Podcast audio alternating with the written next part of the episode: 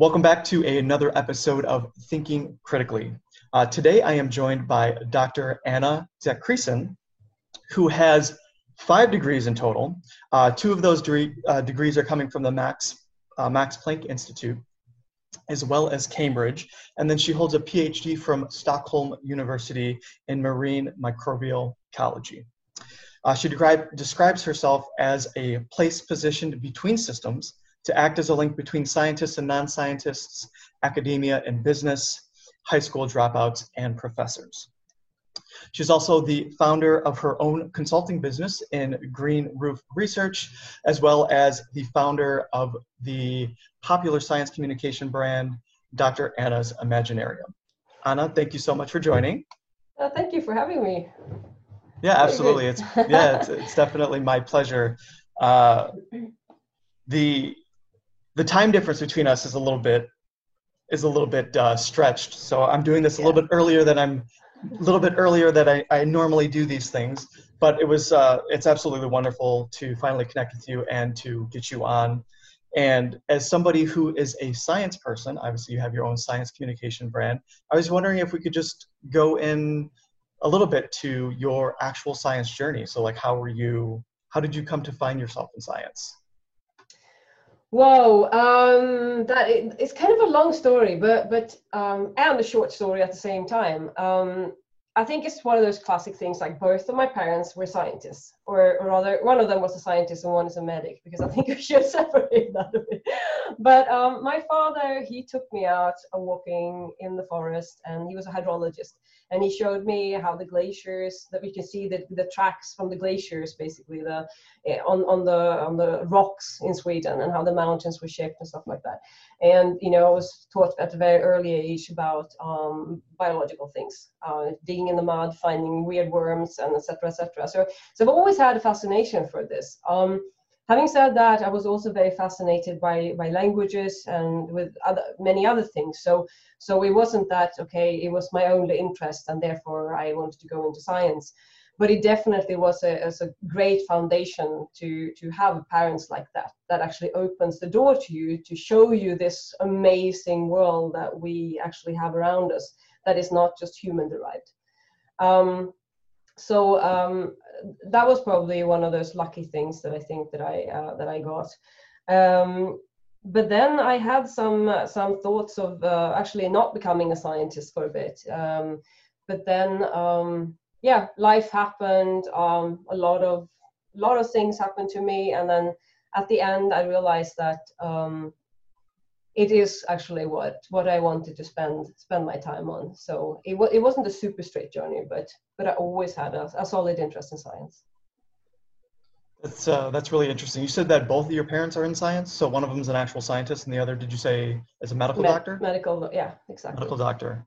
Mm-hmm. Okay, so science science was definitely strong within the family. yeah, absolutely. and they, yeah, and that they uh, well, I think I think so. I don't have scientist parents, but I can imagine if you had scientist parents.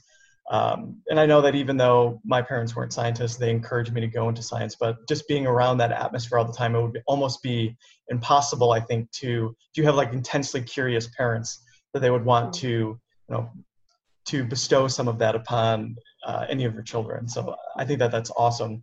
But I'm I'm super curious as to actually how you decided on biology then well, that's actually what your PhD is, and maybe perhaps you you study different things for your other degrees. But do you yeah. think were you more pulled towards biology within the sciences, or were there other areas of science that you found yourself fascinated with? Yeah, I mean, I mean the, th- the thing is, other things are, are interesting, but there's nothing so interesting as you know this, this gooey, dirty biology. you know, it's, it's just it's just um, just seeing this life around you just the the amazement that this, these things can can exist and they exist around us all the time. I remember as a child i could i could be i was intensely fascinated by by my own skin cells on my hands. This sounds completely insane but i could spend a lot of time just sitting there staring at me at, at my own hand or arms just thinking that it was just amazing that these things worked these little cells and they actually were put together to create a person and also leaves uh, it's just it's just such an ordinary object and yet so incredibly intricate. In how do you say it? Intricate. Yeah, anyway, intricate. Yeah. Yes, that's the word. and, and, amazing. So so um, so I think that was probably the fascination of, of biology, and of course I had other big questions. That actually was one of the questions that actually led me to to my first degree, and why is bird shit white?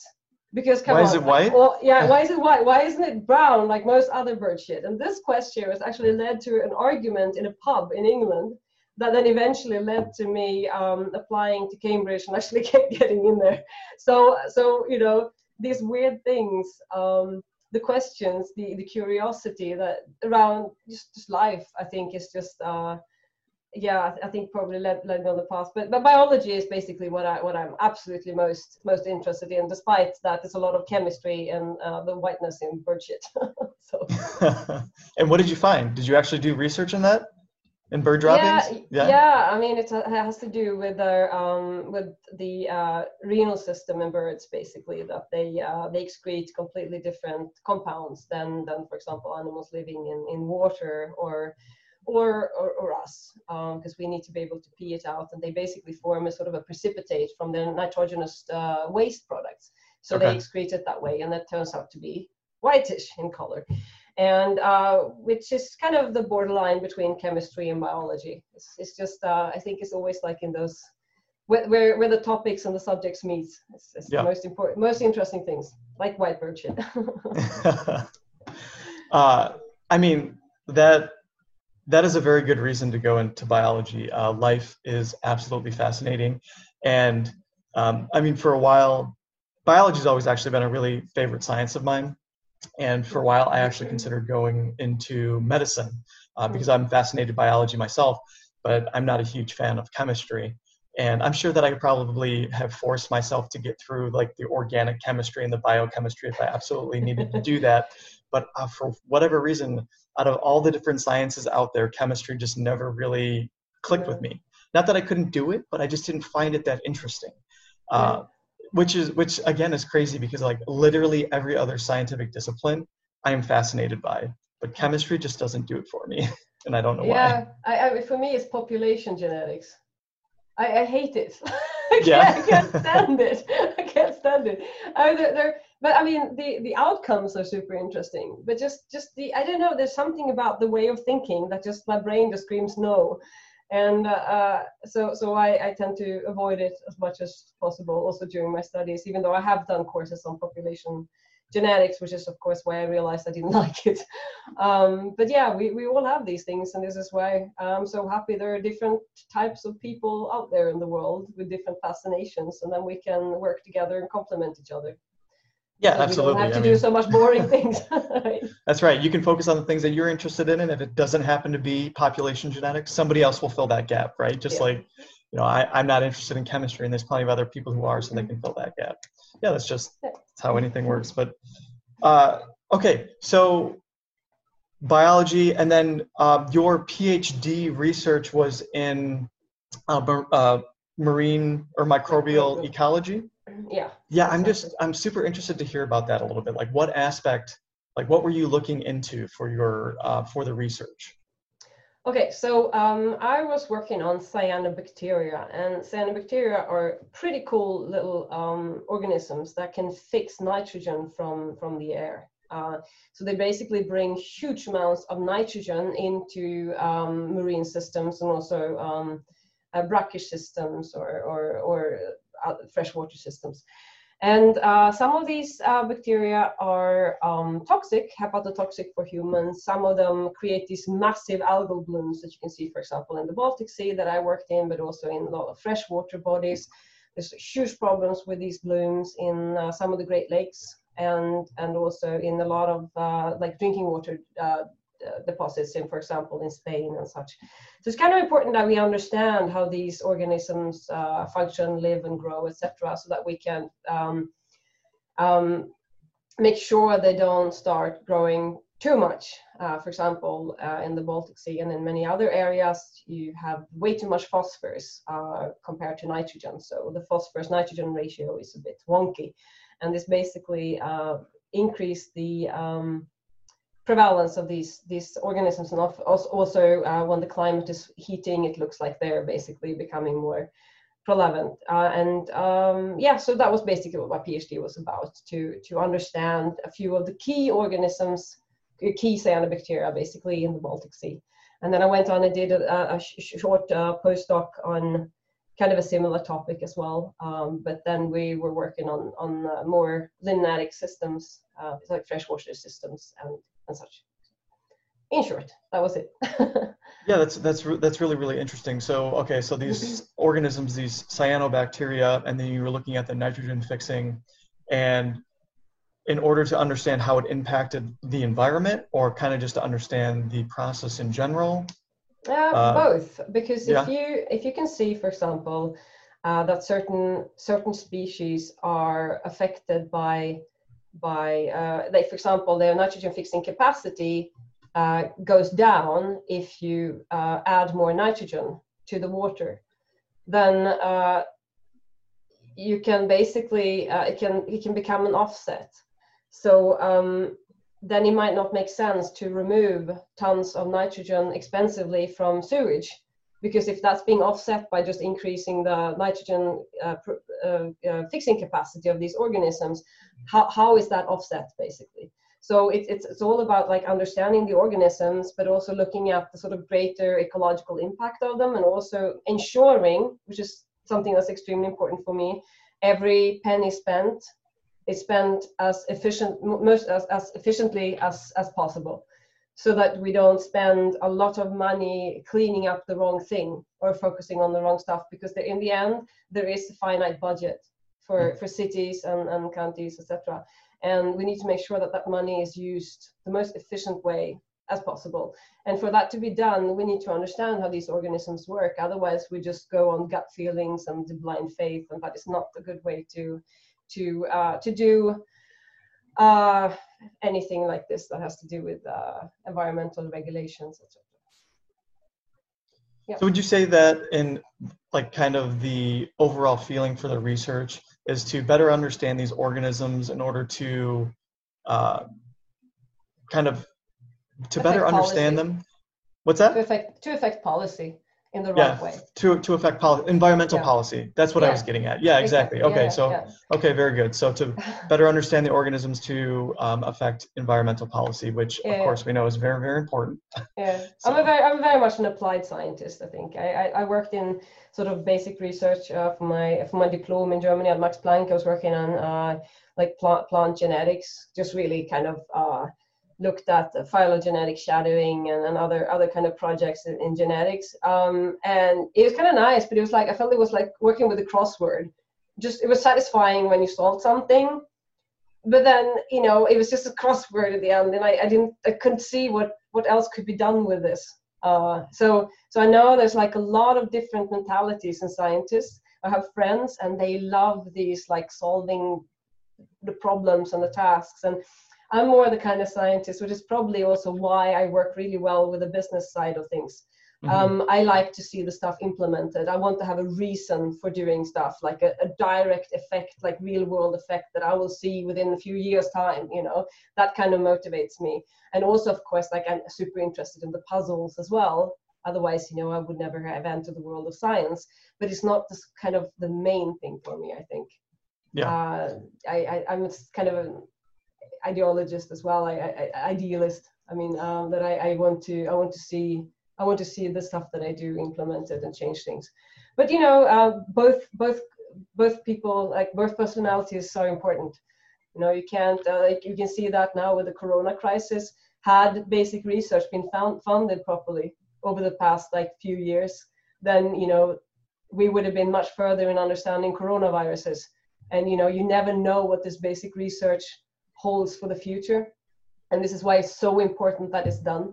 And the work of those scientists who actually uh, spend their time doing that research is so extremely valuable. And and uh, yeah, and, and other applied scientists, more like people like me, um, we're needed for just more direct action. But different different people, personalities, and different outcomes. I think. Yeah, no, definitely. Uh, mm-hmm. As far as personalities go, I mean, I can totally relate with the wanting to see what it is that you're doing actually affect society, like to go out and like see the change and not have it just kind of you know sit sit in a journal somewhere and just be published mm. and you know you don't actually know what the time frame is for it to actually translate over to society even though you learn something novel about the world that we never knew mm. before mm. Uh, i'm definitely i find myself more as an applied scientist myself where i really really enjoy seeing it in action uh, mm. where i don't have to wait decades to see the fruits of mm. all my hard work. Um, it's actually it's really nice to see that. I mean of course some people don't mind that at all where you know they just they do their work and then they publish and that's that's just kind of all that they care about. And there's nothing wrong with that but because uh, that's important work too. But yeah i definitely can relate when it comes to the applied science and wanting to actually see it in the in the real world. And speaking of business too you had mentioned that uh, you have your own consulting business in the mm-hmm. you said in the in the green roof industry? Yeah. Yeah so i was curious as to how did you get involved with that? And how did you decide that you actually wanted to found your own consulting business essentially um, and in this particular space?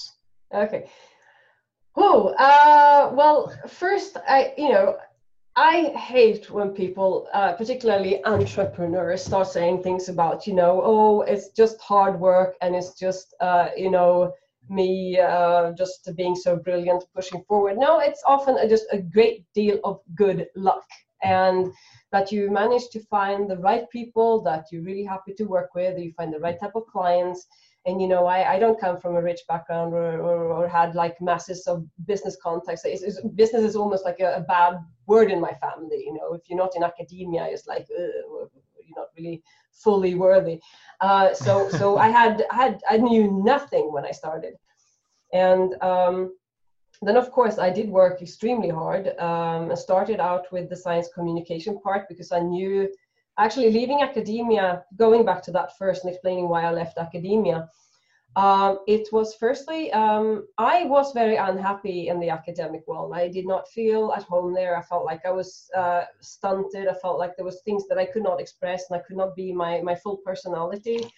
Um, somehow there it, we, we had a mismatch. You know, I know there's a lot of people loving that world. Uh, just for me personally, it was a mismatch. But I was so kind of like Stockholm syndrome of the system.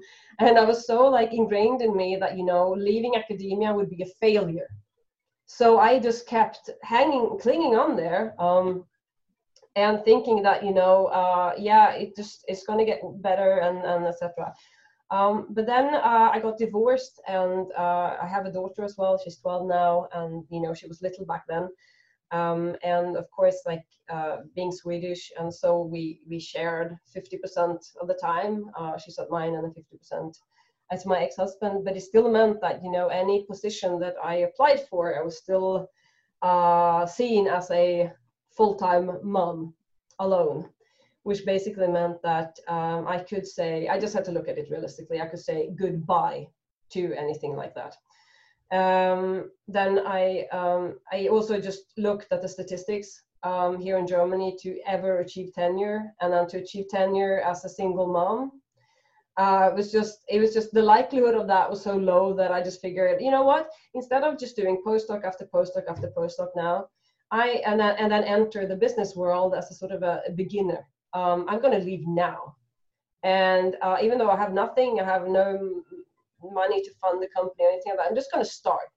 I'm going to start small, and I'm just going to see where it takes me. And luckily, um, it was the luck thing um, I managed to get a, uh, a grant from the from the German government to basically fund fund my my, my company just uh, to basically pay my pay my uh, like being able to get myself food and pay my rent basically for about half half a year and and that was enough and then i had my second stroke of luck was just finding the right kind of people to work with um, I worked also a while at a Charité uh, university hospital where I also worked with, with science communication and grant writing and stuff like that. And that was like kind of a, uh, a, a sort of springboard until the next step.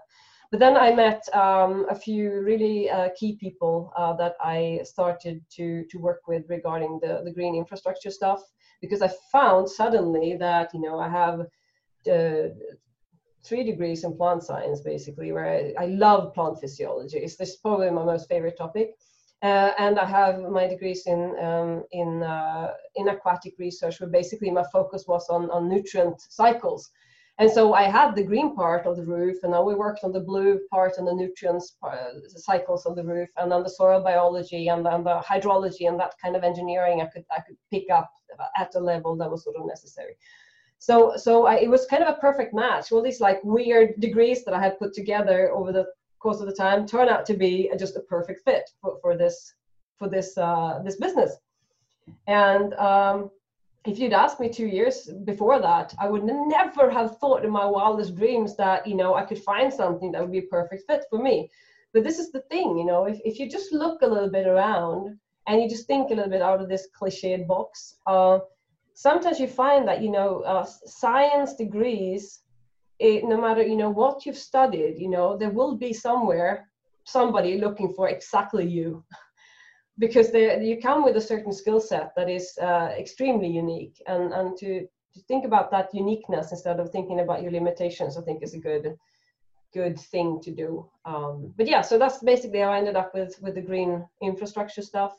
And uh, i do both research there but also very much focus on the science communication part. I uh, around that.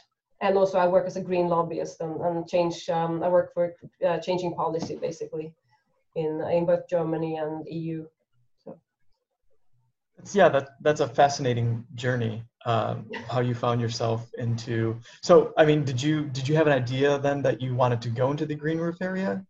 No, and nothing. No, like that's just no. kind of where you that's just kind of where you ended up. And yeah, it's just uh, your your skill set yeah. your skill set was a very good fit for that. Yeah. And just, uh, I, I, okay, so I'm I'm a bit naive when it comes to green roof. Is it um, so with green roofs? Is that essentially what it sounds like? Like like using grass on the roof, or like solar panels, or what exactly? Does, yeah. Okay. So so uh, that's a common that's a common confusion when people say here green roofs. They often think about you know just green stuff in general. It could be like yeah. wind power or the, the, solar panels. But what we think about is like uh, let's let's call it a living roof instead. That's another term. Living roofs. Okay.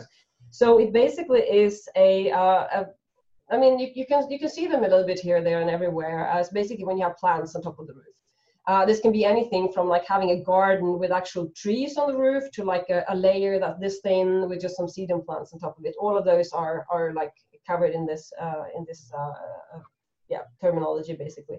So uh, what what our task has been is just basically making sure that we ungreenwash the industry um, because we want to make sure that we can provide um, proper data um, and actually making sure that the green roofs are um, installed uh, and built and designed science-based um, and and not just through hunches or this is how we've done it the past 30 years so we'll continue doing it this way but that we actually have the science and the data behind it. And and we do a lot of um, not me personally but um, my colleagues do a lot of hydrologic modeling as well, uh, and um, we built a lot of like online tools as well. And this is where all this like fun science communication comes into play as well to make sure that you know we don't serve this as just sort of an Excel table and send it out, but that is basically becomes uh, really really nice online tools that are super easy to use that you know if you want to have the background infos there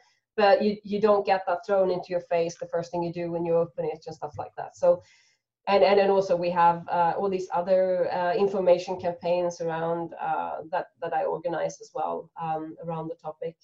And uh, yeah it's just it's just been the most fun thing I've ever worked with. And uh, just to put a little bit in context why why I, I care at all um, it's basically about almost 60% of the world's population live in, in urban areas right now, and these areas are becoming very, very hot.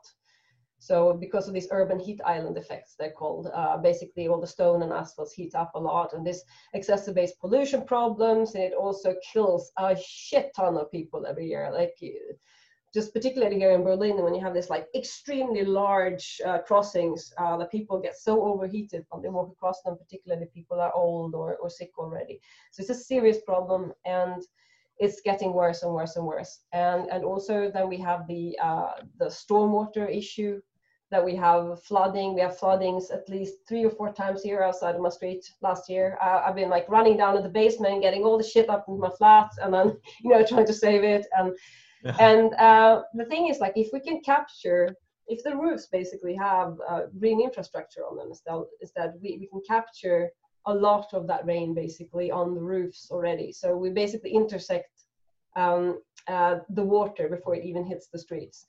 So um, this leads also to that uh, the, the, sewer systems in most Western cities are completely underdimensioned. And so basically in order to not let them overfill, which basically means that your toilet suddenly starts blurbing out like brown water onto your uh, bathroom floor, they have a built-in something called combined sewer overflows that basically overflows into your local water bodies and throughout the city. And so when it rains too much in too short period of time, these things basically start overflowing straight into the rivers, lakes, etc. You can smell the shit in Berlin when it's rained too much. You can smell it in the Potomac River in Washington oh D.C. You can smell it in uh, Hudson in New York City. You can smell it everywhere. And what smells like shit is shit. So now um, think about like what kind of uh, diseases this can can spread. Uh, it ruins the ecosystem around this, etc., etc. So it basically has a huge impact on the ecosystems around cities, uh, and it can be prevented with the right kind of stormwater measure, measures. And uh, this is one way to do it. There, there are several ways, but this is one way to do it. So um, it's basically why I think it's um, kind of worthwhile to to study and making sure that we don't have the greenwashing, that uh, the decisions made are really thoroughly science-based and, and good. Yeah, absolutely. I mean, I, I categorically agree about having the best available evidence in order to make mm. decisions mm. from because um, if you're if you're not deriving your decisions from evidence, um, mm. you're probably not going to make the best decisions. But no. uh, so when it comes to green roofs, so that's one aspect is uh, trapping water, right? So instead of actually like building out larger sewer systems or which retention areas expensive. or whatever, yeah. which is yeah. yeah. which is very expensive. So what you could do mm-hmm. instead, you're saying, is then uh, put more greenage on roofs or make more green roofs, and mm. then this vegetation would capture more of the storm water.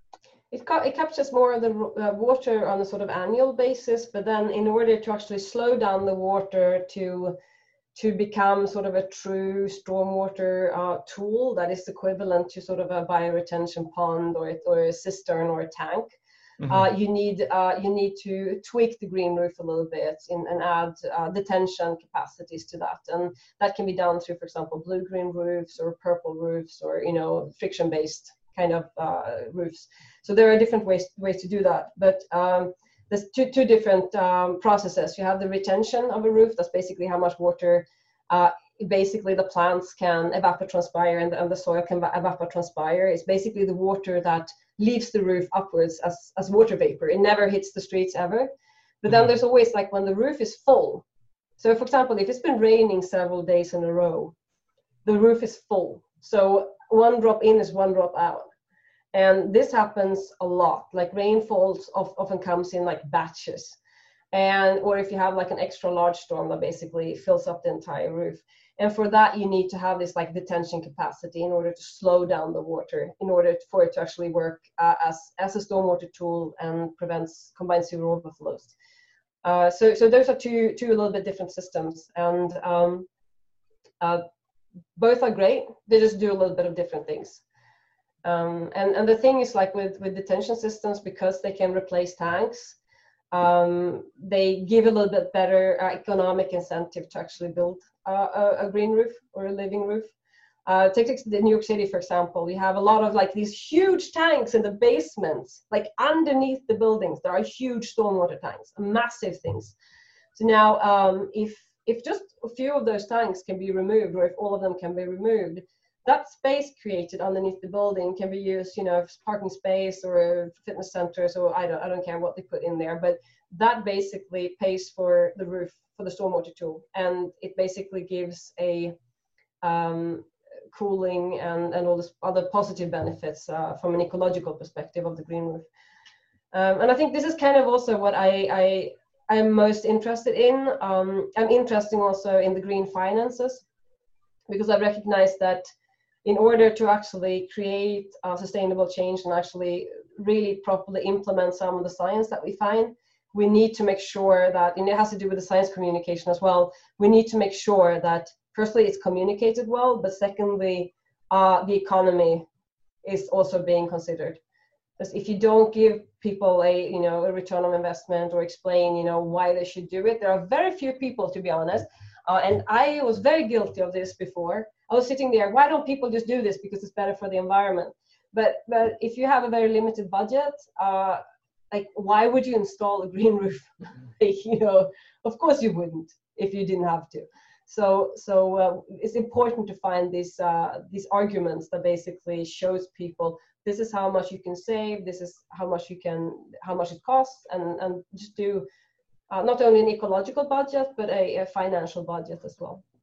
That's super fascinating what you said about the the green roofs and the actual the the economic incentive. And I I mean this is something that I was also guilty of as asking, you know, why don't we do these things because it would be the right thing to do. But if mm. people don't have the right incentive or perhaps they, you know, don't can't actually afford to do these things because of economics, um, then then nothing's going to change, right? This is why it's super, super important, and I categorically agree with you, is that any sort of changes that we want to make, it's I think one of the best ways to do that is to create a market for. So, for example, with renewable energies, one of the reasons why renewables hasn't come online sooner, uh, sooner, like on a wider scale, is because it wasn't an economically viable option. And what I mean by that is that it was more expensive than fossil fuels. So people are looking at you know their budgets, balancing the books and whatnot. And uh, you know, in capitalism, people try to maximize profits, so they're going to choose the option, the energy option that's going to do that for them. So if you cannot make uh, renewable energy or anything economically attractive or economically viable, then people aren't just going to, you're not going to get the adoption that you actually need or that you mm. want to see in order to make widespread change. So that's why it's so awesome now that with renewable energy, um, I think solar in particular, that if you look at the cost per kilowatt kilowatt hour, it's actually below that of fossil fuels now. So That's it's like nice, it's yeah. now an economic force where mm. people who are concerned concerned about money, which is you know practically everyone, everyone. yeah, which is everyone, uh, that it's going to save you money by purchasing renewable energy uh, versus using fossil fuels. So, mm. yeah, that's super important. Anyway, you talked about how you know your science communication brand and how that played into uh, what you were doing with the Green Roof Consulting.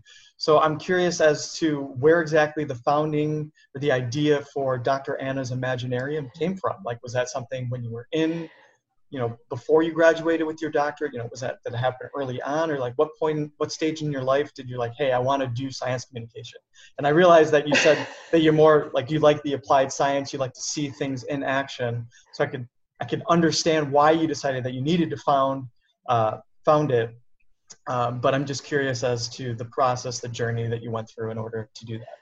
Yes, I'm sitting here debating if I should tell the truth or if I should tell tell you tell you the nice story about. Yes, that's exactly how it was.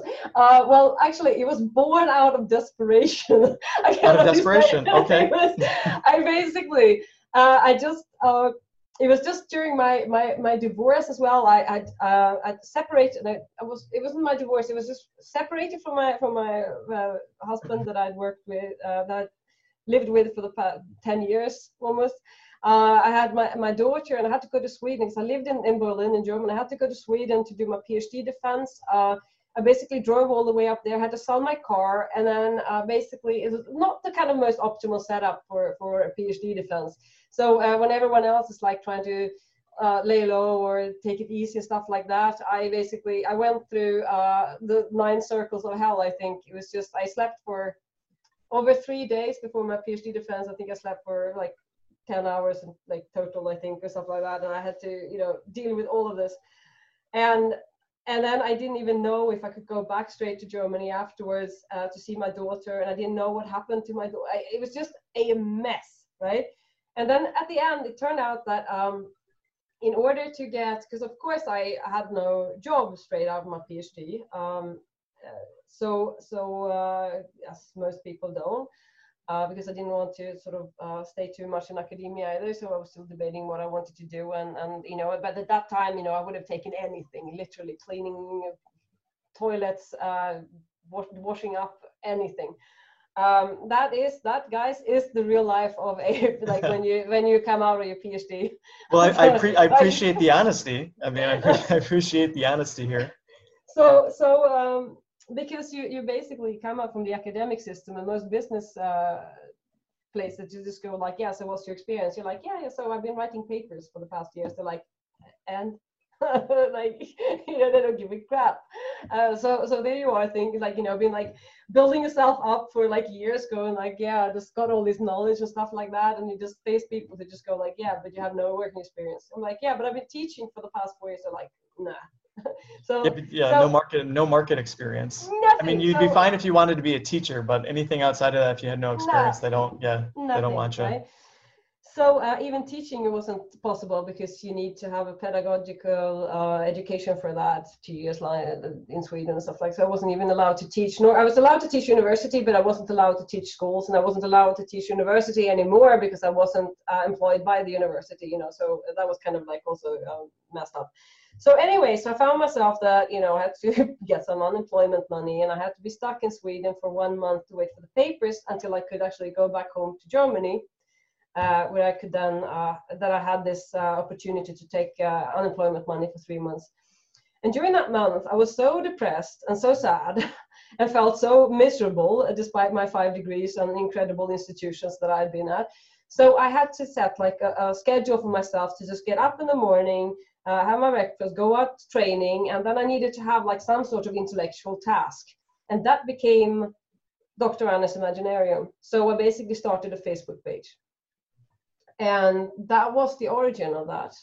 I just needed to somehow express myself and somehow just uh, force myself to just do something in order to not just uh, like fall apart basically so yeah. so of course there was a reason for me to do it uh, for that reason. But of course, you know, I wouldn't have done it had I not had the interest.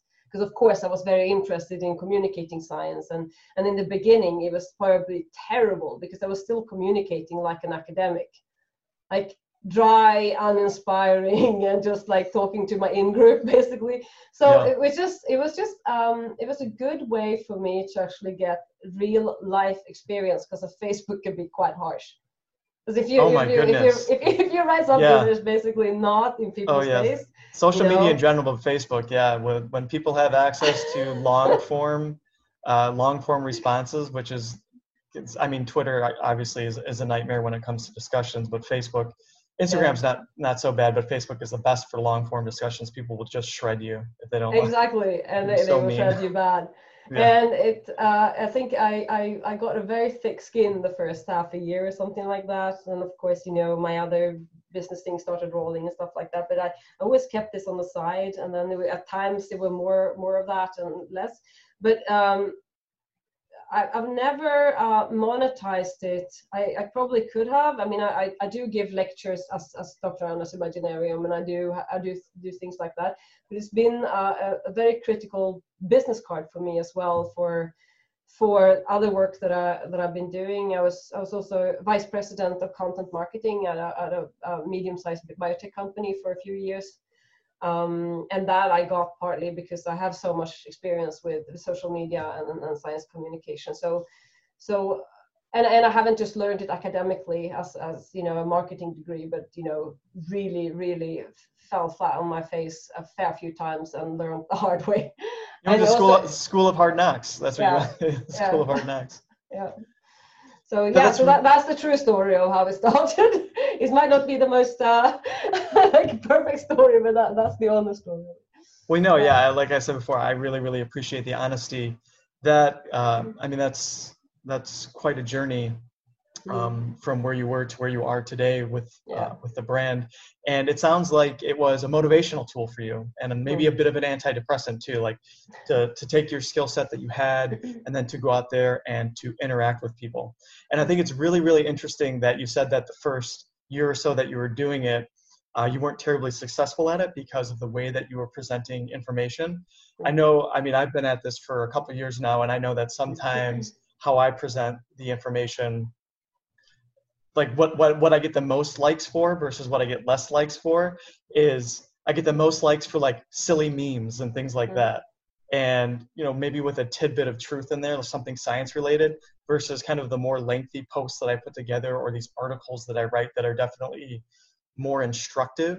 Um, mm-hmm. I don't get as much feedback on them or, or, as much positive feedback. I mean, I get some. I don't. I, I very rarely get negative feedback, but I can tell that you know it's not resonating as well. Like it's a bit dry, almost mm-hmm. too academic, I guess. But yeah, it's definitely a skill, right? Marketing is definitely a skill, and then mm-hmm. being able to figure out how to get the information that you want to out to the average person.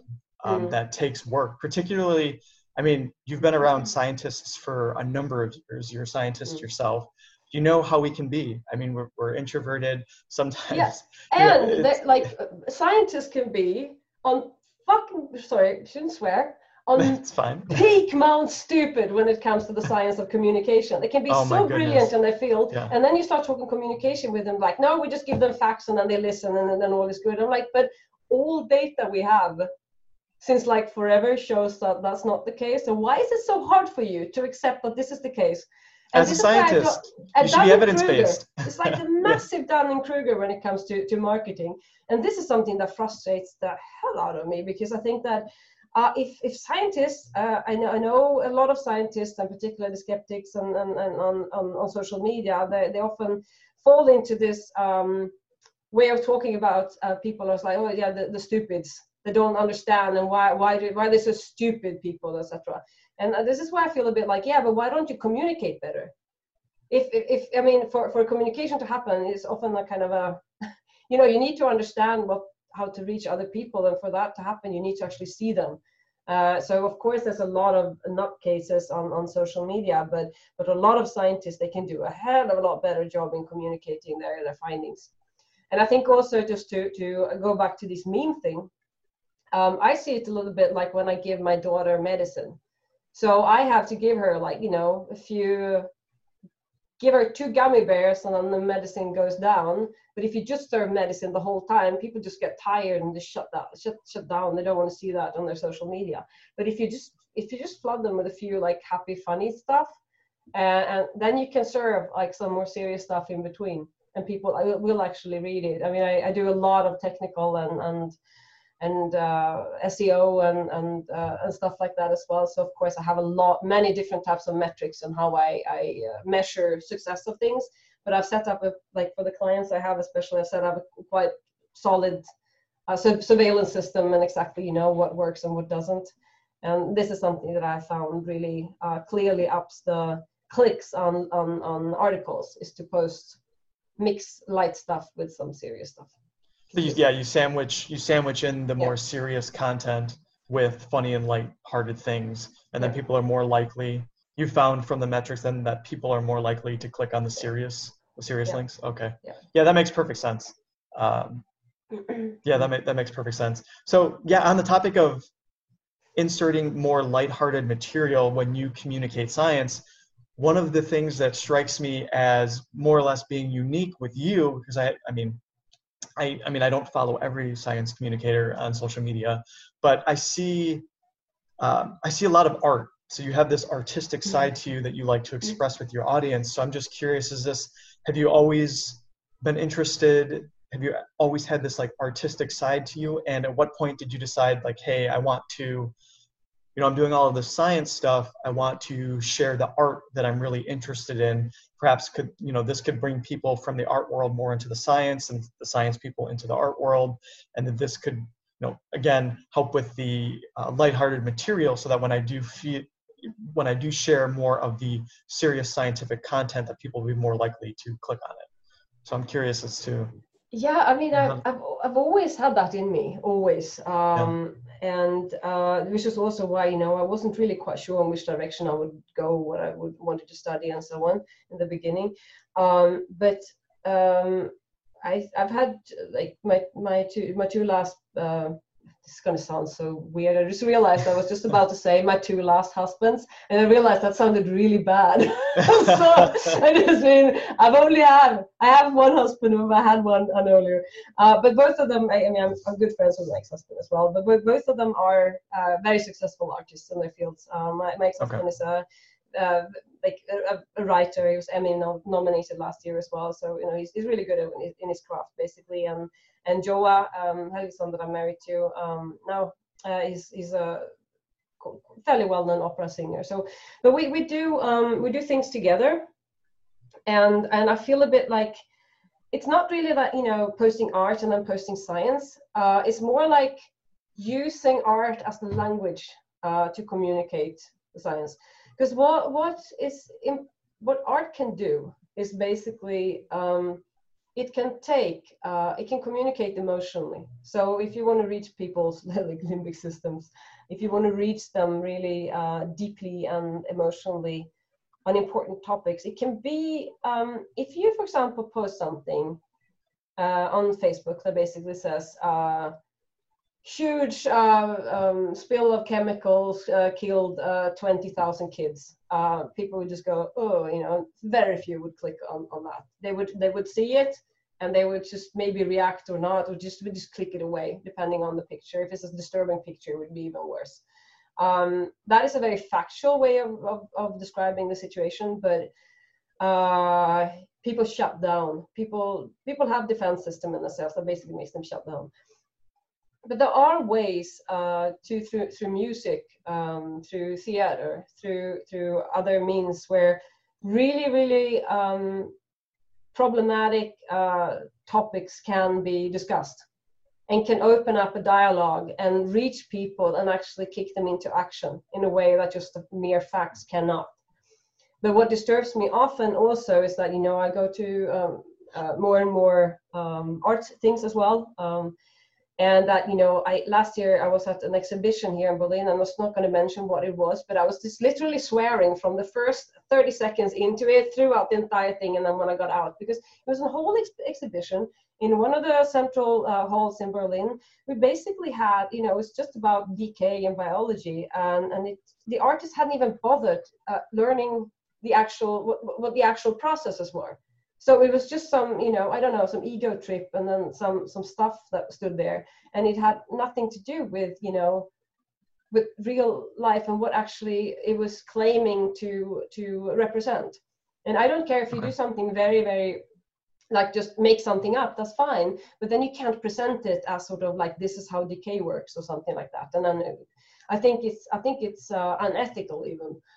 And so so um, i think that science and arts um, they they it's just i think art can be the language that is used to to talk about science. And we did a, we did an actually an opera um, two years ago where it started with a scientific lecture um, a little bit more of a kind of like performative lecture. So it wasn't just sort of like a dry powerpoint and stuff like that you know but it was more like performative. But it started out with a scientific lecture and then we had the opera, and then we actually had fakir elements because that's something that I work with a lot uh, together with my husband. Um, body suspensions, um, basically hooks through through the skin, and like different um, different fakir elements, basically to um, to elicit uh, responses in, in people and, and try to not make it gory and, and shocking, but weave it into the into the, the stories and in um, yeah we had made microphones as well that basically took up the uh, sounds of the muscles contracting um, in in uh, Joa's body when he was suspended up.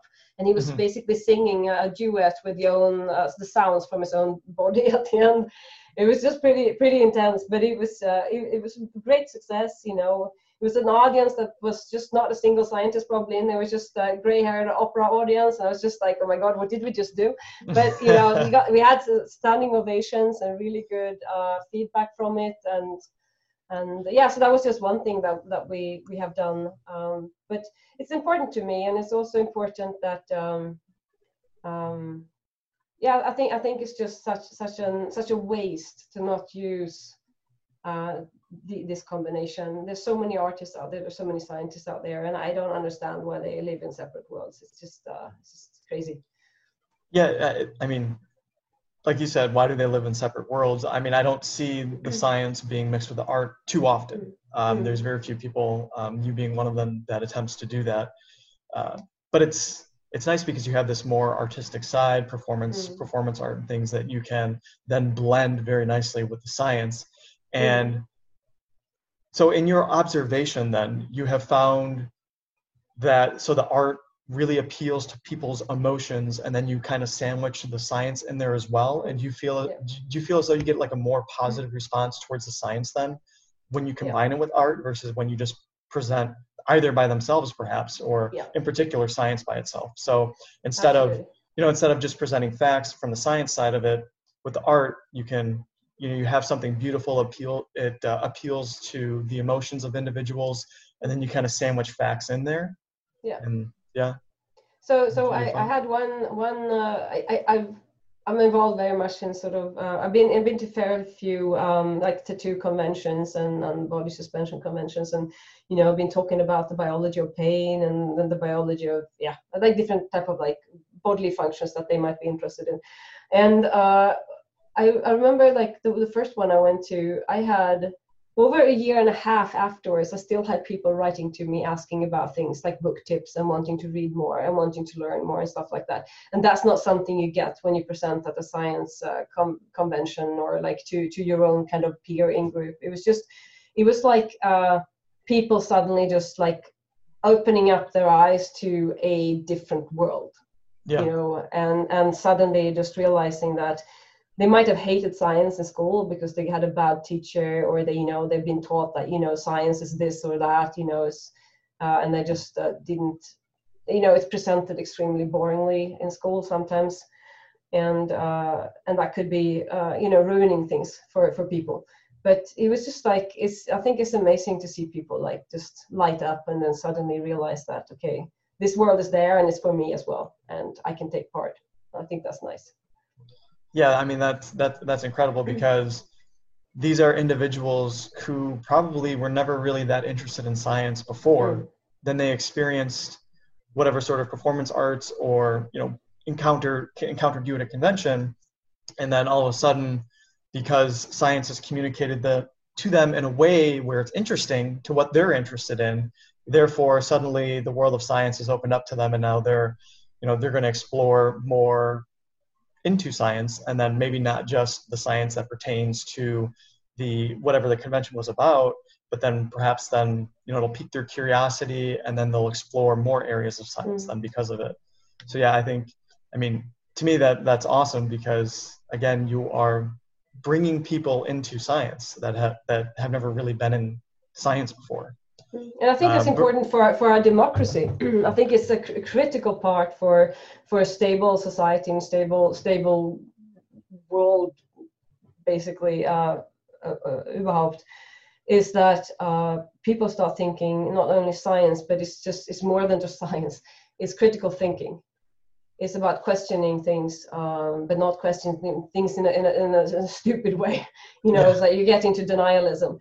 But that that people actually start thinking properly critical about um, everyone has biases. Uh, we all uh, do make biased choices every day.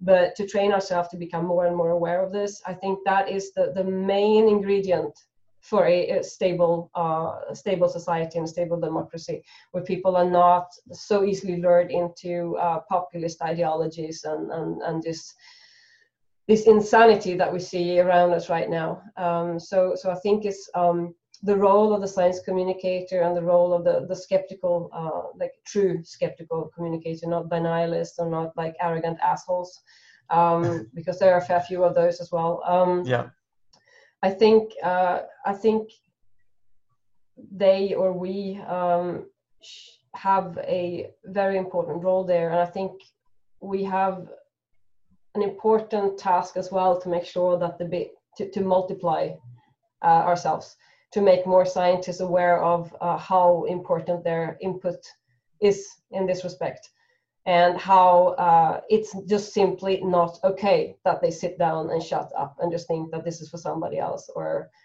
uh, or such because also the fact is that you know they aren't often publicly funded so they, they should actually uh, give something back to society as well. So um, I, I, have quite quite strong opinions around that, but I think it's uh, it's uh, important.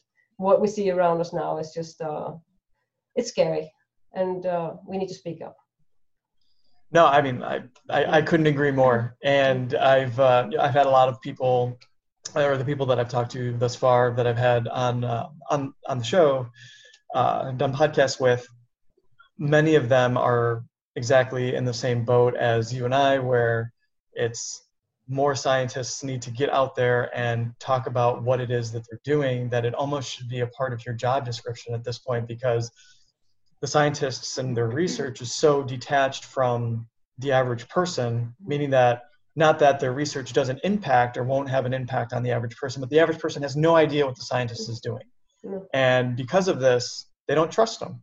They don't yeah. trust the scientists, and you have uh, and you have people questioning questioning decades old science, like for example, you know, anti-vaccines, anti-GMOs, um, the, the global Gravity. warming denialists. But yeah, and the, oh my gosh, yeah, I mean that that is the most ridiculous one. But then, I mean, is it any more ridiculous than the flat Earth movement? I, I don't know. I mean the. I don't know, but but flat... it's, it's, it's, it's even more interesting to think about what the societal movements that had to happen for for this for this to, for, for this movement to become to, to, to become what it is today yeah. you know what, that that is more interesting to look at how how did this happen Be, was a complete complete failure in our education system or, or yeah. on our end yeah. Uh, to some degree because uh, traditionally what i think it is is that we don't really teach critical thinking in mm. K through 12. Like in in the public school systems, we don't teach critical thinking. Uh, what we do is we teach them how to memorize facts and then regurgitate mm. them on to an exam. Mm. And that doesn't really teach you how to be a, a, critical thinker or a skeptic or however you want to phrase it mm. to question things. And it doesn't mean, mm.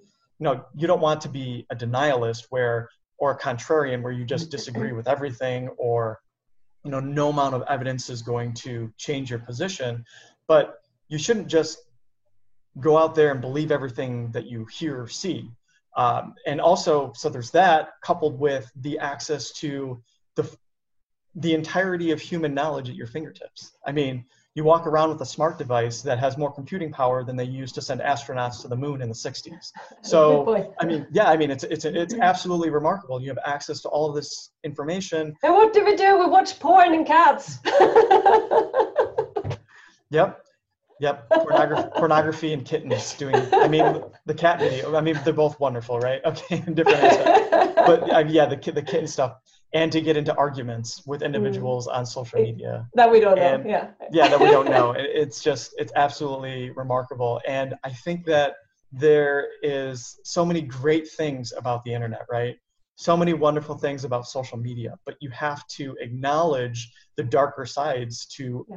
these technologies essentially mm. uh, and unfortunately one of the downsides is that you have I mean, diseased information can spread very easily. So the conspiracy theories, these people that are fringe individuals before um, access to the internet, and all of a sudden they can find other groups of community or other people online, and then they start to band together into these and then groups. They start growing. Because, and then they uh, start growing. Yeah, yeah. And I mean, it's it's great if it was a good thing, right? Because you want, I mean, if if I mean, if you are a science communicator, you know, we can find each other online and we're out there promoting good things. So, I mean, that's a positive for society.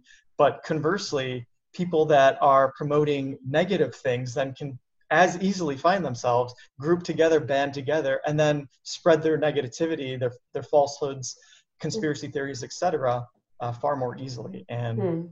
yeah, it's just uh, it, it's just a bit of a nightmare, unfortunately. And I think that the pandemic has really has really highlighted how bad it is. I mean, think about all the conspiracy theories that have gone around since the pandemic started. Uh, mm. So you had that pandemic documentary. You had those two doctors uh, from Bakersfield, California, here in the United States, that went viral, uh, promoting phony statistics or misrepresenting statistics essentially. Yeah. Uh, it's just, I mean, Bill, poor Bill Gates. Oh my goodness. Mm. Yeah. Bill Gates, 5G, it's crazy. I don't know. What are your yeah. thoughts? How do how do we fix it? What What are your thoughts on that? Um, well, I think I think it's uh, it's important to have the the guts to to actually call people out on their bullshit and don't just go into like anti-vax sites and starting to sort of like attack them because you'd have like just this backfire effect. It's just just uh, it's not going to work. It's not going to No. happen. No, people but you attack can them. go there and see if you find something that appears to actually breaking the law just report it you know? Or if it's reporting like, report anything that seems to go against facebook standards report it. Just go straight away. And if you see some like uh, comments like that on on your page don't uh often don't even like if it's completely so far down the rabbit hole that you just you know you develop a gut feeling from this after a while. Is it it's going to be worth responding or not? If if if you know this person is just so far gone just delete the comment and block. Because otherwise you just give those kind of comments uh, basically algorithm juice. So so that they're higher ranked on on uh, facebook and they they spread more. And uh, the whole the whole algorithm is built that way you know? They're like It you know yeah. you- It's, it's, it's- it's it's designed to keep you in a bubble. Yeah, Yeah. it's an yeah, but it's an, an outrage algorithm because there are Oh, there, there are there, are two things that basically uh, that people get enthusiastic about, and that is awe, you know, loving something, or it's uh, outrage, and it's very very easy to generate outrage in compared to awe. So uh, whole Facebook algorithm, all social media algorithms, they run on outrage, and if you give them outrage, that's exactly what's gonna basically shit ton of engagement, and that's exactly what the Facebook, uh, what, the, what the algorithm is um, is basically juicing up. So so if you find comments that basically are really uh, down the, the the the conspiracy drain, just just delete, block, don't give them a platform because even though you might think that okay i'm just going to have my factual responses and i'm going to talk to the fence sitters that's often not what happens. Because uh, a lot of people they would go in there and see like somebody fighting the, the hard fight from below you know against the hard cold scientists sitting there with their facts. That's the story they see. Mhm. so the story that you see is like you know i am the i'm the sort of big knight, here coming and serving my facts and people will see the reason of this. That is an entirely different story than most people will see in this case. So uh, that's something that's very important to think about as well when you get involved in these things. Then people who actually ask honest questions those are the people you should really focus on and, and spend your time replying to and answering uh, in, a, in, a, in a sort of good tone of voice. And of course every so often we all lose it uh, and, and have arguments where we shouldn't because we're all human but at least you know have the intent to to work like this i think is important. And uh, and other than that you know this is what you can do on social media. Call out your friends and family when they post. Have the guts to call them out on bullshit because they will listen to you in a completely different way. You can have a completely different tone of voice to them. That's a completely different thing because you are already there in group so you can speak with them in a completely different tone. Uh, now the third thing is that you know go into politics. Just support organizations that actually make a difference as well. Uh, why is facebook allowed to to do certain things? Why why are they you know why for example is it that you know certain things are taken down like by the facebook bot immediately? Um, whereas uh, a lot of political hate speech can be just left there or there's a lot of uh, stuff on on um, anti-science sites that are basically left up that are basically clear out scams by con artists and that's left and if you report it you just get back the message oh it doesn't go against our community standards. Whereas like the min- minor things uh, that uh, if you express criticism towards other things um, i will not go into detail now but uh, you basically uh, you're, you're banned immediately for for for a number of days uh, so so maybe I think it's important also to to start um, not just thinking about the grassroots level, but also just to see like you know uh, can we change policy? Can we actually change things from the top? What is going on? Because there's so much control going on from the top as well. So I think there has to be some policy changes on on when it comes to social media that that are important um, for for the sake of uh, stability and democracy, etc. So, so I think people people should get more involved. They should dare to get more politically involved. They should dare to actually, yeah, get, talk talk out, speak up properly.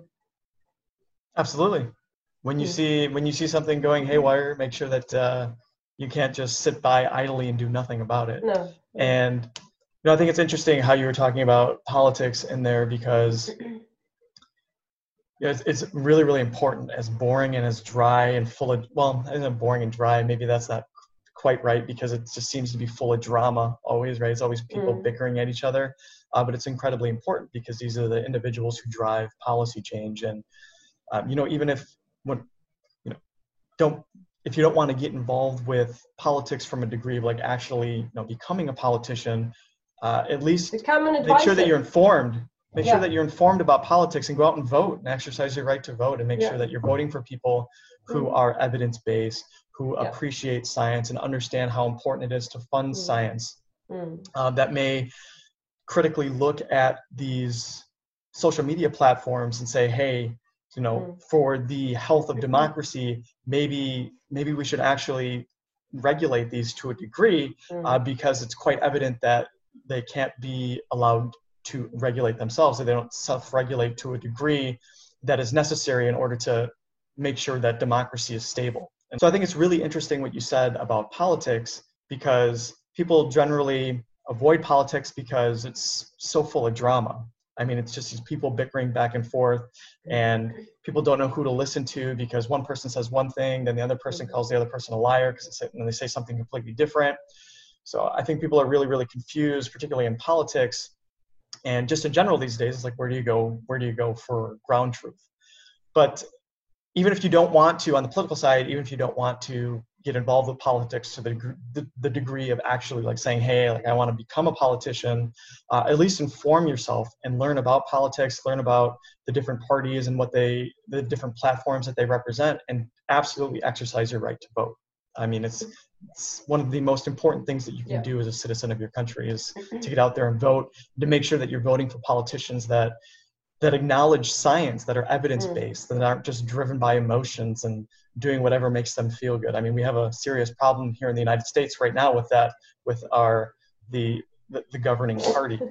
yeah. And the current the current president doesn't yeah. seem to like science at all, and that's a serious serious problem because as yeah. we as we talked about before, you, it's difficult to make the best decisions when they're not evidence derived. So mm. you're just going off of instinct or uh, emotion, which is just it's just not going to it's going to lead to inferior results mm-hmm. but anyway yeah i wanted to thank you so much again for coming on anna and for those who are uh, listening to this where exactly can they learn more about you um, find your plat your science communication platform um, dr anna's imaginarium yep where would you where would you send them Okay, so my main uh, sort of outlet is on Facebook, and that is if you search for Dr. Anna's Imaginarium, uh, you land on my main uh, Facebook page. And I have a lot of auxiliary groups as well, but that's kind of the main page. Uh, I'm also on Twitter, but I'm not active. Uh, I never uh, found found the love for Twitter because I like arguing, like long, long flowing argumentation. So it's it became too hectic on Twitter. But I'm on on Instagram as Anna Zachrisson. Uh, but I think if you search for Dr. Anna's Imaginarium, it pops up as well. Uh, then I'm also on Telegram. Uh, so I don't know, uh, we haven't mentioned this, uh, but I have a BDSM interest as well. So I have a Telegram channel where it's, um, if you're sensitive, do not join it. it's, uh, so it's basically science and BDSM, which is kind of kind of my, my special type of brand. Um, and then my homepage. And then the green roof research that we do is on green roof diagnostics. Um, and and purple dash roof. Uh, so purple dash roof uh, basically is basically I, I write the almost entire blog uh, on purple roof, and it's uh, it's basically uh, yeah it's easily easy to digest articles on green infrastructure and stormwater management. Perfect. And all that information, as always, will be included in the show notes. So for those of you who are watching, make sure to click on those links. And thank you for tuning in. It's been wonderful. Anna, thank you as well. And until next time, everyone. bye bye. Bye. Thinking Critically was brought to you by Grips Visual Marketing. They helped me to bring this podcast to life um, when it was just an idea. So, that being said, if you're wanting to do a podcast and in need, don't exactly know where to get started, or perhaps you need some video services, make sure to check them out. You can find their information in the show notes.